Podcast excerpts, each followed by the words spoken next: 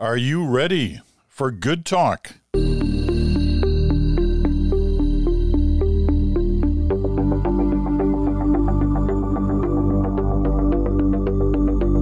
hello there. Welcome to Friday. Welcome to Good Talk. Welcome to uh, Chantal Hébert in Montreal, Bruce Anderson in Ottawa. I'm Peter Mansbridge in Stratford, Ontario today. Lots to talk about, so uh, so let's get right at it. Um, you know, we all know and talk about how we live in a 24 7 world where things move very quickly and in the journalism business, stories move very quickly and you go from one to another uh, with rapid speed. You know, when we sat here last week and talked to each other, the number one issue was the whole controversy surrounding uh, the prime minister's remarks about India and what India was had done uh, inside Canada on Canadian soil against a Canadian citizen. And it seemed at times when we were discussing it that we that this may be a story around for some time. Well, literally within minutes of our discussion, this story moved on. And this week you don't even hear about, rarely hear about the India story anymore. It's all been about the speaker and the Nazi in the gallery and all that stuff. So at the end of this two week period, because who knows what next week will bring, you know, will, will one of these stories come back and and continue on, or will we be moving on to some other some other issue? But these have been two pretty intense weeks that have had a, a, a huge impact on the scene inside Ottawa and the discussions on Parliament Hill and question period and the back and forth. And internationally, both stories have made the headlines around the world. So the question is in spite of the 24 7 world we live in, the impact uh, that this has had, uh, in a way, you know, I there's probably some degree of linkage between these stories, and I don't mean that one uh, is directly related to the other, but in terms of the impact they've had, there's some linkage. And I'm wondering at the end of the day, at the end of these two this two week period, what the impact has been for Canada, uh, for our system, for the major players in our country, and our kind of stance on the international scene. Um, what do you think, Chantal? Remember, uh, three weeks ago, the saying was that uh, this was going to be all about the cost of living and here we are. Yeah. Uh, and, and had the government prepared enough and it preemptively defended itself with legislation and announcements uh, going into the new uh, session. I believe the India story will continue to come back. I note that uh, uh the, the, the American uh, Secretary, uh, Mr. Blinken, is talking to India today, and the Prime Minister in a uh, a newser yesterday sounded very certain that the issue of India would come up. I've also noted that um, I think it was Bob Rae, our ambassador to the UN, who said he was approached by a diplomat, a fellow diplomat from India, uh, that said, We've got to keep talking. And I noted it was interesting. And I know I'm not answering your question. It was interesting, though, over that uh, news conference of the prime minister yesterday which came after the announcement of something completely unrelated in Quebec, uh, that he was asked, well, I'm paraphrasing here, but shouldn't shouldn't you be angry that the Americans are still meeting with India? Which is kind of a weird take, I I admit, but I was raised to think there are no stupid questions, only stupid answers. And it gave the prime minister the opportunity to say, on the contrary, uh, we ourselves plan to continue to engage with India. And he wasn't just talking about the, the murder inquiry, uh, etc.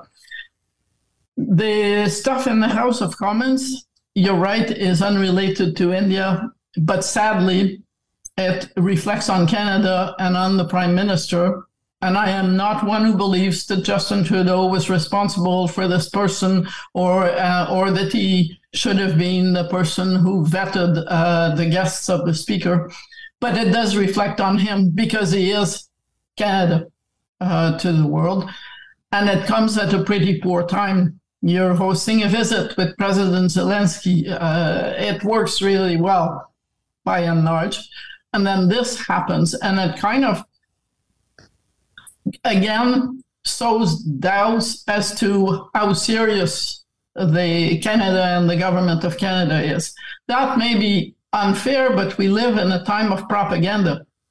And over the past week, uh, the Prime Minister and Canada have been the target of propaganda uh, and fake news from three big sources Russia, India, uh, and China. That's, that's, that's a tall order. Imagine if uh, tomorrow Donald Trump is president, where we will find ourselves in the, in the conversation. So I think the, the, the, the episode in the House of Commons was unfortunate beyond the fact that it cost the speaker his career, beyond the fact that it embarrassed everyone who was involved with it, um, because it did travel across the world. And I, but I also do think that the resignation of the speaker, which was also news, uh, went some way to say we're taking this seriously. I'm not sure that the prime minister's excuses, which I found a bit weird, um, apologizing for uh, parliamentarians rather than on behalf of Canada, have done the job, but uh, not a great two weeks. Not a great two weeks for sure. Uh, I want to get uh, obviously uh, Bruce's reaction on the on the question, but can I just say one thing because I, I, I do think at some point we're going to have to talk about this in a substantive way uh, as we get closer to next year's U.S. election and the growing indications that not only will Trump be, uh, you know, win his party's nomination, but he will uh, be up against Biden uh, for the election next year, and the impact that could have on relations between Canada and the United States. Because as closer as we get to an election, that relationship, and especially the possibility of a Trump um, regaining the White House, is going to be a topic of some concern on the uh, on our national political level on how to deal with a Trump a new Trump administration if that's in fact what happens. So I do want to put that in the back of the mind because I do think we're going to have to discuss that because I think it's going to be a growing issue uh, for Canada and for Canadian politicians as to how they're going to react to that. Um, but leave that aside from now. Bruce, on the uh, on the question at hand and the impact these last two weeks have had for uh, for Canada. As I was listening to Chantal's answer, I was wondering if there was anything that she was going to say that I disagreed with, and there was at least one thing. I was raised to think there are dumb questions, and that one sounded like a dumb question to me. so, so, not a good idea to go there. I, my, I was also taught over the, my coverage of politics that there are always ways to wiggle out of doing what you just did. well, there, I said it. Card played, whatever. Um, the look, I think Peter. Um, these issues will dissipate, not because that they they didn't deserve the attention that they got, not because there were weren't serious errors at the heart of things, but because everything dissipates now, whether we like to accept that as a reality or not. I think what um, these issues to some degree signaled is the geopolitical instability that we're living with now, and that won't dissipate. That is the underlying um, it's the underlying factor that makes it harder to manage uh, the variety of relationships that Canada has on the world stage. Um, and it's not just Canada that experiences that. I think it's a lot of countries that do. And um, this uncertainty, whether it's related to will Trump win the US election, what will happen in Germany, what will happen with NATO, what will China try to do, how will Russia proceed in its war with Ukraine, all of those things uh, make the world a less certain place and make our place in it less predictable and manageable, I would think, which isn't to excuse the government, but I, I also wouldn't overstate the the impact of a few stories about an issue that happened in, in Canada in foreign markets on the overall reputation of Canada. I, I, don't think it was good, and I don't mean to minimize the uh, uh, the insult uh, that some people felt uh, about the uh, uh, about the issues that we're talking about, and that it was real and it deserved to be apology apologized for. But I I think that the overriding message for me in looking at polls of Canadians, for example, is that people may notice these things, but then they're going to go back to thinking about the price of groceries or the price of fuel or the issues that are uh, that are really very pertinent to their to their everyday lives. Um, I do think there's one other area of impact, though, uh, that is important, and Chantal alluded to it. Uh, it's been a little bit more on my mind, which is that coming out of the summer, both the conservatives and the liberals uh, wanted to hit the fall with a sense of momentum uh, a sense that they were kind of unified and that they had uh, good arguments to make and that they were ready to make them effectively. When these things happen to the government, to the the incumbent party, um, it shakes them. It shakes the sense of confidence that they have in their message. It makes them wonder if they are if they've lost the momentum that they hoped that they had, uh, or hoped that they could find. And you can see it sometimes in the chemistry in the house. Not that everybody watches the house or that it's the house performance is really that important in terms of influencing public opinion, but it's a little bit like watching a competitive tennis match or a boxing match or something like that, where you sort of see that there is a greater degree of confidence that's building up on one side and less on the other side. And I think that's a uh, an issue that the liberals need to deal with because it's been a, a, pretty rocky couple of weeks, as you as you said. That's a really good. Um, that's a really good suggestion to watch that the kind of body language in the house because it was very evident this week, and uh, we got to be careful, I, as we always try to be, on how much to to take from that. But the the government side certainly did not look comfortable uh, or in any degree of unison, really, where the other side did. Now, you can argue about the positions both sides were taking, but in terms of the body language, the appearance of a, a, party that was kind of with it and together on, on the issues, there was a real difference between those two. What it, how, how that carries through, what it actually means in the long term, I don't know, but I think it was interesting to look at. Um, beyond body language, uh, what we can see, there is no doubt the House has now been back two weeks. And when the House comes back, as you know, uh, suddenly there's this confluence, this critical mass of people to talk to that have been spread all over the place over the summer. There is no doubt I uh, have come to find that the debate over whether Justin Trudeau should lead his party in the next election is very much a live debate in the liberal backrooms on Parliament Hill. Uh, not always in a, an organized way. I'm not saying that ministers are openly or covertly organizing, but it comes across with a lot of backbiting about other ministers. Uh, this week when the when the government decided that it was going to publicly let um, the speaker fail, that he should resign. Uh, Karina Gould had been uh, carrying those messages in the House because she is the House leader. But when journalists were waiting for cabinet to start, and everyone had gotten a heads up that there would be this statement by Karina Gould, guess who showed up? And upstage Karina Gould, Mélanie Joly, the Minister of Foreign Affairs. And guess what happened after that? Uh, a lot of voices in the back rooms started backbiting each other. Why would she do that? Why would she do this? Um, this is ongoing. It's not a good sign.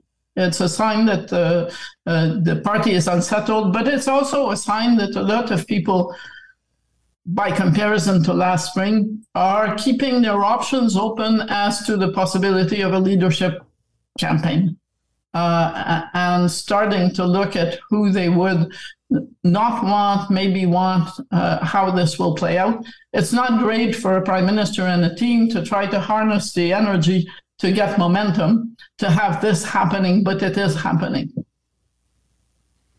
the other person who was, you know, doesn't have the benefit of sitting in the House simply because he hasn't bothered to run yet in a in, any of the by elections. Maybe he will. There are by elections coming up. Uh, but that was Mark Carney, who suddenly, uh, well, not suddenly, but he's been giving speeches that have been well attended, Montreal and this week in Ottawa, and he's getting good press, um, which is interesting to go along with this theme of people are sort of looking around what the options may or may not be. Before we move on, do you want to say anything about all this, uh, Bruce? Yeah, I think Chantal's. Uh, I think Chantal's right that this is an active um, conversation. I, I, she used the, the phrase "it's not a good sign," and I understand what she meant by that. I I want to sort of say it's not a good sign if you're if you're Justin Trudeau necessarily, but it is part of the the chemistry of politics that if you're seeing polls that have you 7 10 12 15 points behind or maybe more the worst thing that can happen for a party is that nobody thinks about well what else could we do that's different from what we're doing right now? Whether that's um, defining a new set of four or five objectives that the country can rally around which i don't think is really evident for the government right now whether it's strengthening the uh, the team around the prime minister and giving him a way to, you know, more decisively shift from fighting the virtue or culture war into the economic battle, uh, which I don't think is comprehensively done right now. I think it's something that the Liberals have been talking about for a while and thinking they should do. But I still find that they end up relapsing a bit too much into um, I don't want to just call it culture war because I think culture war is really the uh, the conservative version of it, but the the virtue and the value signaling is really what um, sits on the other side of that. And I think that what's happened for the liberals is that they found themselves some 25 points behind or more on the who's best to run the economy side. And they're finding now that um, it's hard to win the culture war uh, maybe the best day that you have feels like a draw because there's so many voices animated on the other side and there's a lot of misinformation and there's a lot of abhorrent misogyny and racism that you can see which makes people who who are on that side of this equation feel horrified and, and like they need to take up the argument. But if the liberals don't find a way to spend more time making a stronger economic case um, they're going to lose the election. So the the if there's chemistry uh, that's running a little bit raw right now in the Liberal Party, I would sort of look at that as being um, uh, potentially risky, but also potentially the thing that needs to happen in order for the Liberals to kind of regroup and push position themselves more effectively heading into the next election, either with Trudeau as leader or with somebody else. Last point, Chantal. Um, Brian Mulroney at 17, 20% did not have this kind of backbiting happening in any way, shape, or form and managed to accomplish quite a few things. Um, I don't see how this can continue and expand and at the same time allow Justin Trudeau to lead a unified party uh, that is ready for war in the next election. Uh, maybe a new leader does that, but to have this happening for what are we talking about here? 18 months to two years? The amount of jostling that I saw this week, uh, and some of it I'm not mentioning, uh, but it was real. Uh, you cannot have, run a government that is in that kind of mood uh, if you're the leader and believe that you're going to be election ready. You're going to crawl to that uh, election battle almost waving a white flag. I think it's a good point, and I and I agree with Chantal that for me, Brian Mulroney is the reference point in question. And I, would be curious to know if you see this the same way, Chantal and Peter. Um, one of the most remarkable things for me about Brian Mulroney is how he was with his caucus. The the effort that he put into having those relationships so that if he got into a situation where his popularity looked like he was dragging down the party or that the party's fortunes uh, seemed really uh, dark, um, the last thing that they would consider doing was trying to take him out as leader. I'm not sure that that this prime minister has put that kind of effort into that relationship, and I'm probably putting that more gently um, than I than I feel. But um, if we're thinking about this two year run up to when he's um, in another election, he's got to spend some serious time and some of his personal capital trying to do that if he wants this to stop, the thing that Chantal is describing. Um, do you agree that contrast with Mulroney is is there? Brian, Brian Mulroney would meet his caucus on Wednesdays when things were going down the toilet, obviously. And uh, Lucien Bouchard was, had taken over uh, part of his Quebec caucus and was going to be a serious challenger in the election. And those MPs, you, because it's Parliament Hill, if you go to the parliamentary restaurant on a Wednesday, you're going to share the elevator with MPs who have just been to caucus. They would leave there willing to believe that um, uh, Brian walked on water. Uh, it was almost scary to be in the same elevator with people who were so hyped after a caucus meeting, so convinced that they were right and that they would prevail. But that happened because uh, the thing is, when you become prime minister, as Brian Mulroney did, and bring you know a big victory to your party after decades, you don't really need to work hard on your relationships with caucus because you're you're the king. You've done this. But if you do not earlier on, as your fortunes decline, and they always do, you start to pay a price for not having done so. Uh, and Brian Mulroney did that from day one. Justin Trudeau has avoided doing that until today. All right. Um, I think we can all agree that uh, Mulroney was a one-off in terms of the, the relationship that a leader has with um, his or her caucus. I mean, he, he, and it wasn't just Wednesdays, right? I mean, he'd spend evenings, he'd take caucus members to dinner, he'd have them over to 24 Sussex, he'd do all that. He maintained that relationship with his caucus really well. I mean, let's not forget, he did leave in the spring of 93, and later that year, the party went on to win two seats uh, from a majority position. You know, different leader, different situation, uh, but that was still part of the uh, of the Mulroney legacy that had led to that that defeat in the uh, in the uh, elections of '93. All right, uh, we got to move on. I, I want to bring up something very different than what we've discussed so far. But I, I wonder at times whether it may be the underground issue of of this day. But uh, we'll get to that right after this.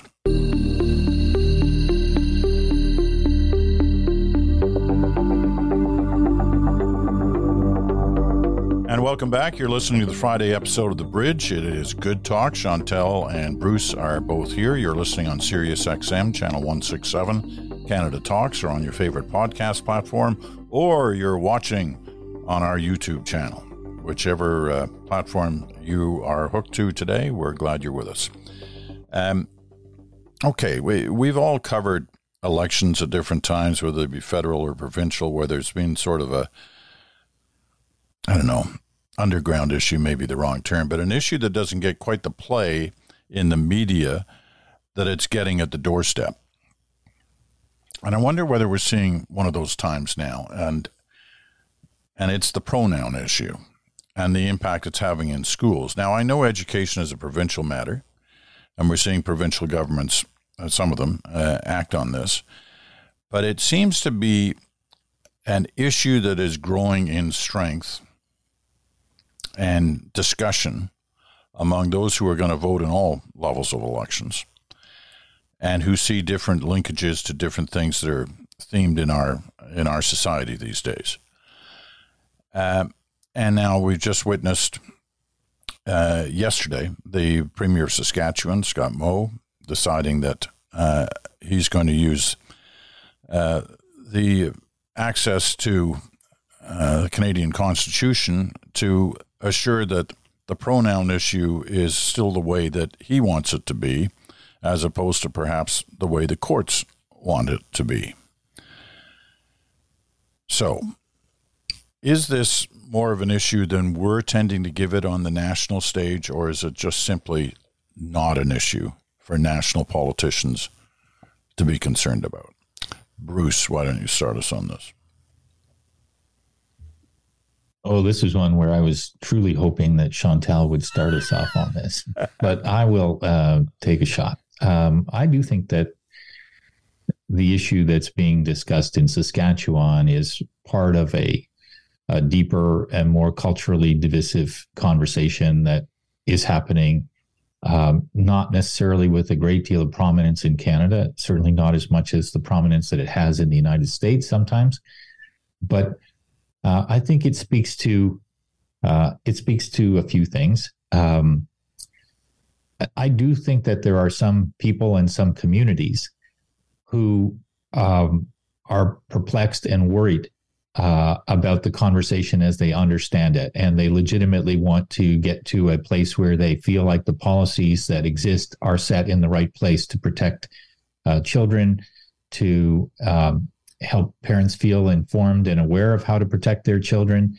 Um, and there's a quality to the conversation sometimes that makes people who sit in that that kind of middle position of not sure how to completely understand the conversation that we're having and wishing that they could understand it and and find some um, policy positions that they feel are balanced.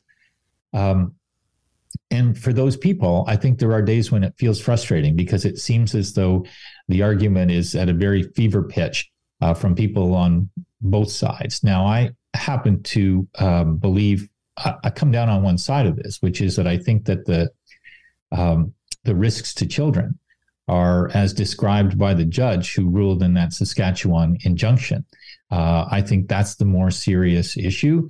Uh, but I also respect the fact that that people who are, are worried about uh, trans rights and how they're codified um, might not all or aren't all homophobic or transphobic. Some of them just want to understand the issue and what the policy mix should be, uh, without it being a a question of whether they uh, are virtuous human beings uh, for having those questions.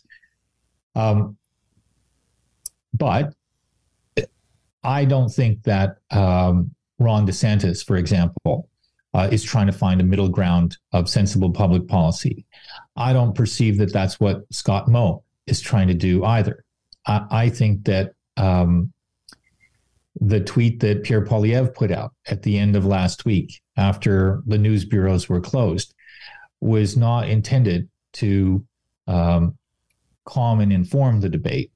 Uh, I think it falls into um, this this dimension that I described as being the kind of the virtue on one side and the culture war argument on the other side.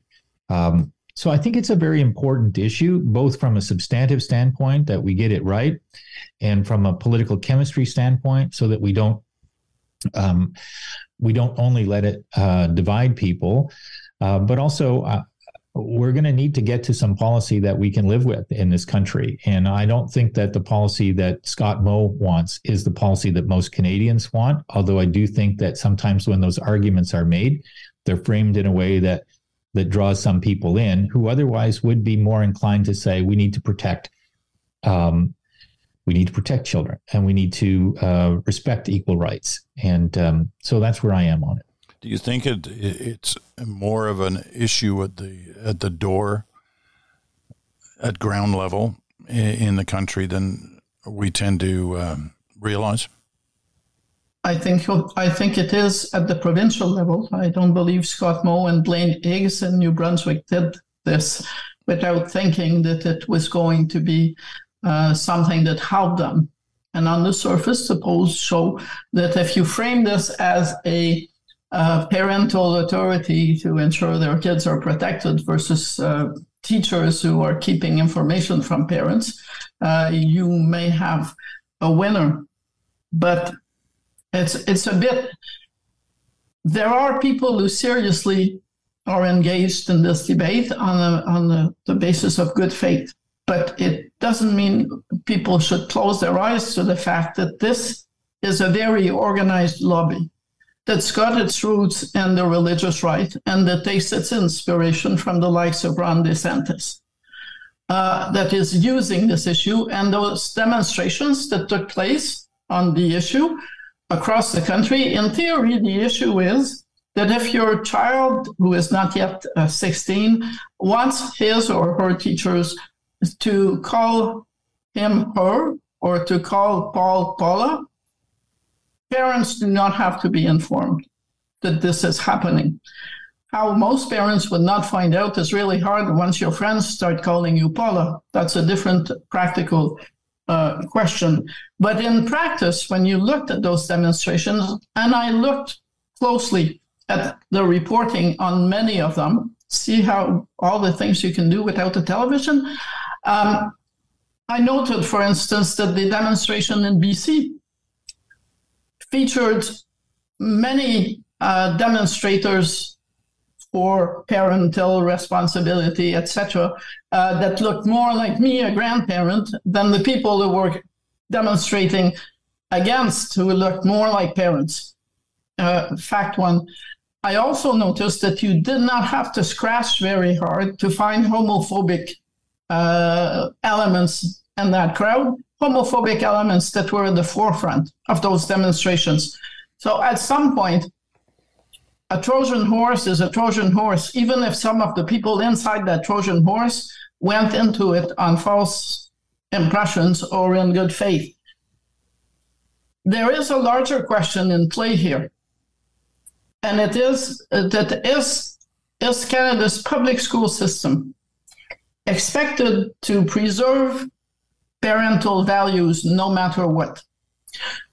So, are we not going to be talking about excision or uh, the equality of the LGBTQ community in our schools because some parents object.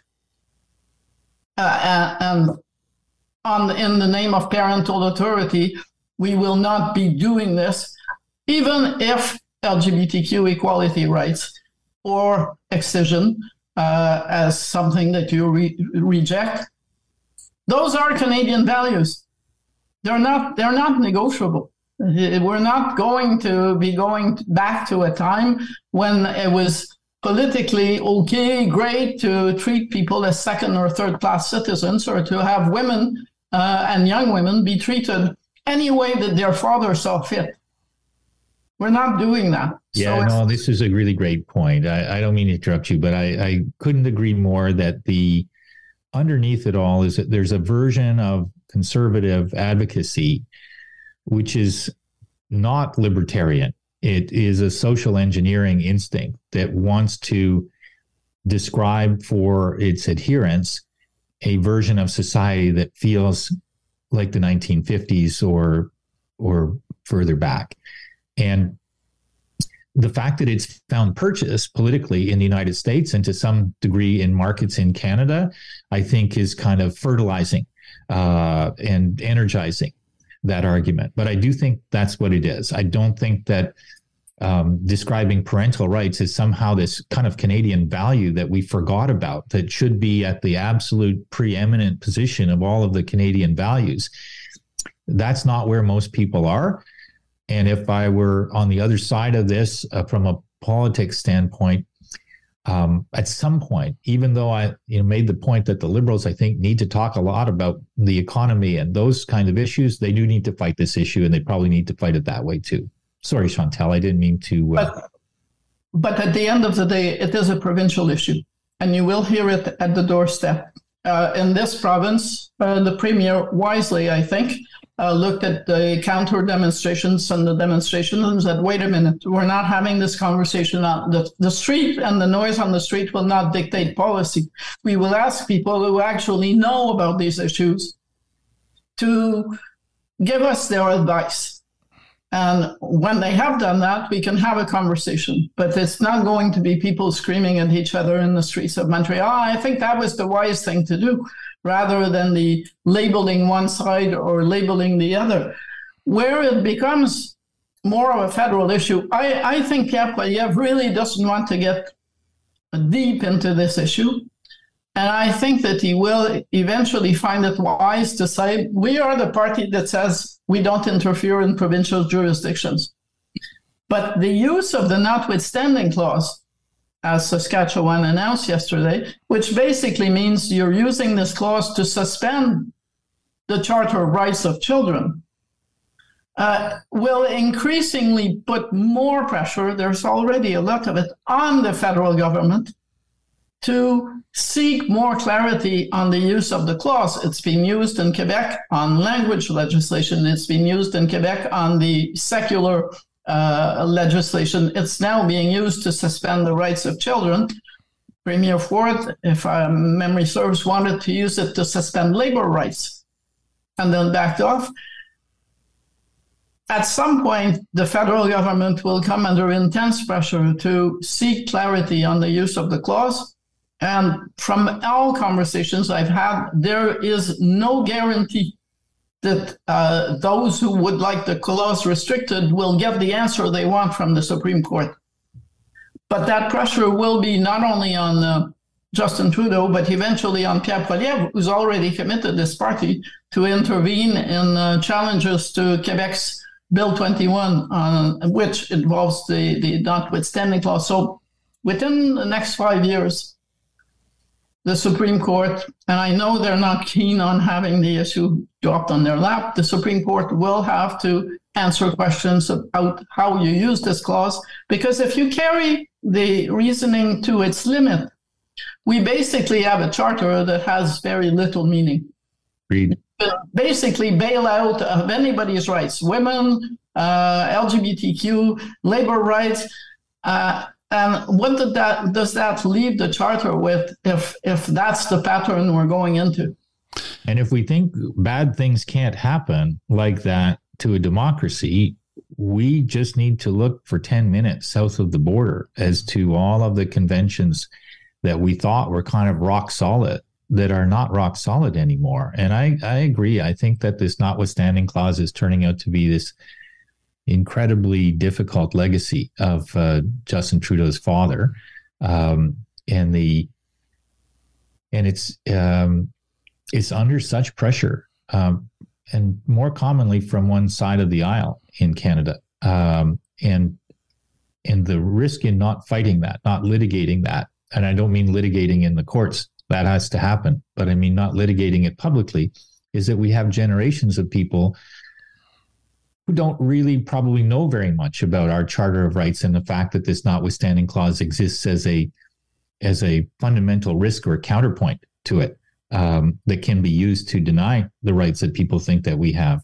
And, um, and uh, you know, for those who uh, who were around when the when the notwithstanding clause became um, part of law, um, that this was the great concern on the part of a lot of legal experts and some politicians that we were leading down a path that was going to cause chaos within the country.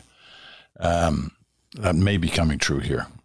Uh, let me uh, also just say this before we depart, because it kind of circles back to the original question. Uh, listening to Chantal uh, talk about what it's like as a as a grandparent on, on, on this issue, I look at our I look at our screen if you're watching on on YouTube, and here we are, three grandparents right, uh, who, who are discussing this issue. And I have found in my discussions with parents and with teachers, not a lot, but some, um, that this issue is a you know a parent to parent issue at the uh, the school bus stop, uh, um, you know, uh, on the street outside in, in the schoolyard uh, by parents a, a lot more than we may uh, consider. Um, and that it, that it, it crosses federal provincial lines in the sense that it's it's an issue. It's what's being talked about uh, by people who will eventually be voting, whether it's in a provincial election or a federal election.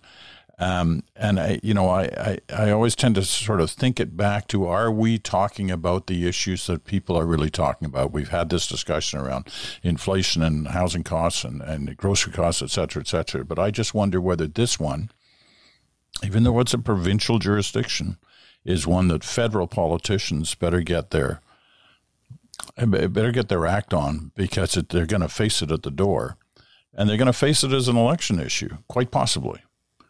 Um, so that's why I brought it up here, and I um, I'm glad we've uh, had this discussion. Before we move on, anybody want a last word, Chantal? I have had these conversations with uh, children at their initiative. And it would probably be interesting for all those adults to have them with children uh, and see how they talk about it amongst themselves because they are really not in the we want protection business. Uh, and and it comes a lot more naturally to them that if you're called Paul and you feel that you would like to be called Paula because that's how you feel, oh, to each his own is basically the answer I, I was getting. And I was, as like all of you, I was not raised in the, an environment where it even crossed anybody's mind um, that you could change your, your gender identity. But to hear kids who are 10 years old casually discuss issues like that, and it's not because teachers have been spending hours telling them, uh, do you really want to be a boy or do you really want to be a girl? Probably means that it would be great if uh, adults listen to those conversations among children, not talk to them, listen to how they talk about it amongst themselves. It's not at all the conversation that adults are having. Yeah, I, you know, I, I, I, mentioned that I've talked to teachers, and I have not not many, and and uh, they are all in major cities. The ones I have talked to, but they all said these discussions have taken place in their classroom with students leading the conversation, young students leading the conversation. And uh, if that's happening in the classroom, I'm not sure it's, if it's happening enough at home. Perhaps, perhaps it isn't. But um, I don't know. I, I just think there's more to this issue than uh, many of us are, are are understanding the impact that it that it may have out there. Well, I think it does cut right to a sense of um, for some people, how do you protect your children from the influences in society in general that are making it a more stressful and difficult life for them. I don't, I think the worst slur uh, I've heard in all of this is this notion that teachers are actively, in quotes, grooming uh, young people. I think that's, um, that's an allegation born out of homophobia and the politicization of homophobia.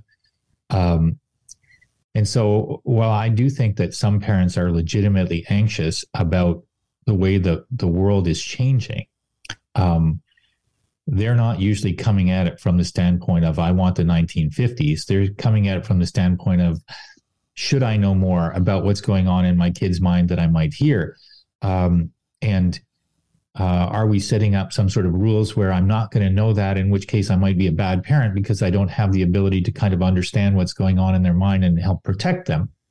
So I feel like there can be people for whom there's no hint of homophobia or transphobia or um, social engineering from a far right perspective um, who just don't know what the right answer is. But I don't think that's what's weaponizing this uh, this debate, um, and I think that's the distinction that stands out for me. Okay, we're going to move on because uh, we're running out of time. There's one other issue I want to get to. Uh, before I do that, I'll uh, take our final break.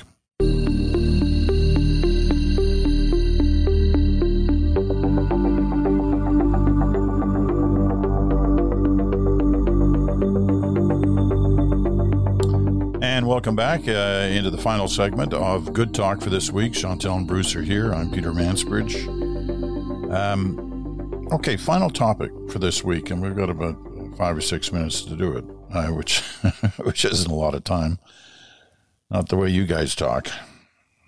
What's that supposed to? Be? No, it, it, it, it that that that is that is a compliment because you talk in such a way that we're all better informed and better educated, yeah, have a good. greater knowledge of the issues at hand Don't after listening to your answers. I save. I'm I'm actually serious about that. I probably the tone on that that phrase was probably not appropriate. Here's the hmm. anyway. You don't have much time now that I've eaten it all up. Here's the uh, preamble. Alberta Premier Danielle Smith has offered a proposal for a separate provincial pension plan in which her province would drop out of the Canada Pension Plan, take 53% of the plan's assets with it. Um, this is not exactly receiving a lot of serious discussion out there. And is that because serious discussion isn't warranted or because people just don't want to deal with it? Um, Okay, Bruce doesn't want to start. Oh, he does. He moved forward to the word, the microphone.